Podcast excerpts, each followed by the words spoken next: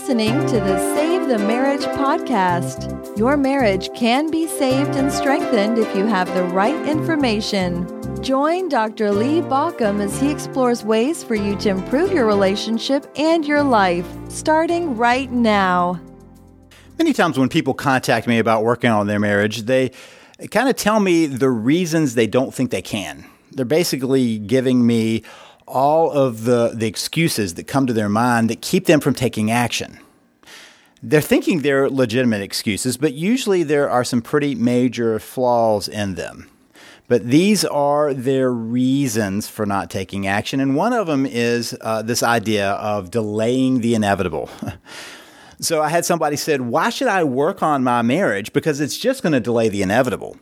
Well, I'm going to work and work on this only to have it in any way, and then I'll be heartbroken. So why should I even put in the effort?" And it's that idea of delaying the inevitable that often lodges in people's minds that they, they think that what if you work on it and you just get to the same place? Now, there is some reason for people to think that. Maybe you've tried something in the past maybe your spouse said, I'm not happy, and you tried to uh, do some things to work back from that, and things had gotten a little bit better, you were communicating better, and then you slid back to your old patterns. That's often the case for couples. In fact, many people find that that is a repetitive thing in life. It's about whenever we change habits, we sometimes go right back to those old habits because they're the easy way for our brain to deal with things unless we make true and real changes. It's part of the reason that sometimes people discover that they are constantly pulled back into addictions. You know, you talk to people who try to quit smoking and you realize that it's usually not the first time they try that they succeed. Or people who decide that they need to change how they eat. It's usually not the first time that it happens. In fact, one of the reasons that people make real and permanent changes is because suddenly they realize that things really are that bad that they suddenly are aware that things really are at risk, that maybe they thought that they weren't so bad. And so we have a medical crisis or a relationship crisis or something that points out to us that no, things really are this bad. And then we start to make changes. But for many couples, this isn't the first crisis. Most marriages don't uh, find themselves on the verge of divorce in the first fight or the first disagreement or the first hurt or the first hurdle to getting to something new. Now, let me just be very clear here. When I'm talking about this, let me give you some statistics. Uh, about 100%, about 100% of marriages have difficulties, right? We all have difficulties in marriage. About 50% of those people will either find a way to work it through or live with it. Now, that's, that's the facts. You know, about half of marriages will end in divorce, but all of us, all marriages have difficulties, have disagreements. That's the nature of living intimately with somebody. And the question is whether we find the right dance together. Not how to limp along in the old dance, but how to find a new dance that works for us. So, is it really inevitable? I mean, are you really only delaying the inevitable if you work on that? Let's talk a little bit about what I think about the inevitables. On a pretty regular basis, like nearly every day, I exercise. And I exercise and take care of myself in part because I am truly trying to delay the inevitable. I'm trying to, to delay when I might get sick and certainly when I'm going to die. I want to put that off as long as possible so that I can have as full a life as possible. And the reason I'm trying to delay the inevitable is because it is absolutely inevitable. You and I and everyone around us will face death. There's no way around that. But for something to be inevitable, it has to be something that cannot be avoided. Now, back to the exercise. Delaying the inevitable is not the only reason I exercise. I also do it because it allows me to enjoy life more. I've realized that there are many things that happen in life where I'm able to go further than other people because I'm in better shape than some other people. Not everybody, but for some other people. And so maybe I can hike further or enjoy something longer or bike faster or do something else that will allow me to keep going. And it allows me to do other things in life with greater enjoyment.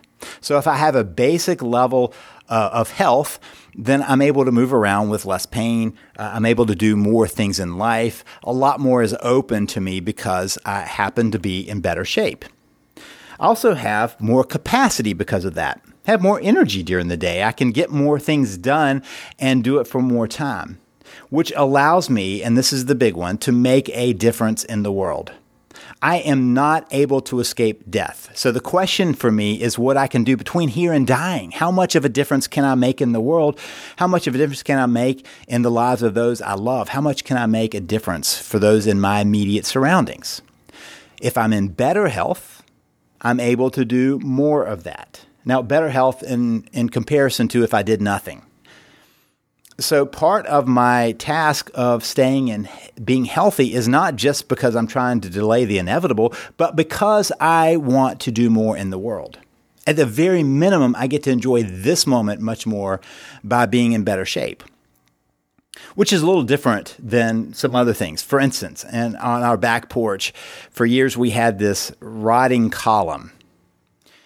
And I kept trying to kind of paste it along. You know, I didn't want to replace it because I knew it was going to be a pain. They're going to have to jack it up and, and do all this work to get it done. So I kept kept trying to paste it up. You know, we, we would add reinforcements to it and, and wrap things around it to keep it together and uh, put new screws in it to kind of keep the pieces together and all those things. And basically, at that moment, I truly was delaying the inevitable. But here's the cool thing I could make it a non issue anymore eventually we had people who came and they actually did the full repair. They made it so that that pillar is now uh, a, a, strong pillar. It's holding up the back part of a house. And so we no longer were trying to patch it together. Our patio is now safe and secure because we actually did replace that. We, we came in and did the fix. The patio is the same. Everything else is the same, but that pillar, that one thing that was in trouble, got replaced. And so we could either delay the inevitable of it finally crumbling and causing a problem, or we could actually do something that would make a true difference. Or my friend. My friend brought an old rotting house, decided to rehab it. And instead of delaying the inevitable of kind of moving in and allowing the walls and everything to fall around behind around him, he stripped the whole walls all the way back to their studs. He took the house all the way back to its foundation and he started building again because what was in there was crumbling around him and needed to be replaced. It wasn't inevitable that the house had to crumble, but some things had to drastically change in order to have that from happening. Now, here's kind of the myth. People come to me and say, you know, if we could just get back to where we were, everything would be okay. If we could just get back to that old relationship, everything would be okay. And they always give me a time when that was okay. You know, if we could get just get back to three months ago, or a month ago, or a year ago, or five years ago, or ten years ago, or twenty years ago, or thirty years ago, at some point they look back and they say, if we could just get back to that place, then everything would be okay. So to burst that little bubble, that's not where you want to get to because where you were got you to where you are. And going back to where you were will only get you back to where you are. And that is only about delaying the inevitable. It's not about getting to that old place, it's not about revisiting that. That's not what you want to do. If you are only here to avoid the inevitable or delay the inevitable, that's what you do. You try to go back to an old place. Let's just pretend like that never happened. Let's pretend like that affair never happened. Let's pretend like that fight never happened. Let's pretend like that uh, what disagreement or that whatever never happened. That doesn't change anything because all of those events happened based in the reality of the relationship as it was at that moment. It wasn't able to sustain full growth. So we have to find somewhere new. And that really is the task of saving your marriage finding a new relationship, not a different person, but a new relationship between you. So I always think that there are three options in life. And this came to me one day when I was in a very miserable job. I won't go into all the details because I've talked about it before, but I was ready to quit. I was so tired of what I was doing, dealing with people who did not want to be in my office, doing things that were not enjoyable to me, making no difference, and coming back the next day and doing it again. And it occurred to me as I was staring out at the twilight evening hours. The sun was setting. Once again, I'm staring out in this little cubby hole of a cubby hole of a house or of a room that I was in in this this large building, all by myself, up on the top floor, away from everyone. I was staring out the window and I realized that I had a couple of options.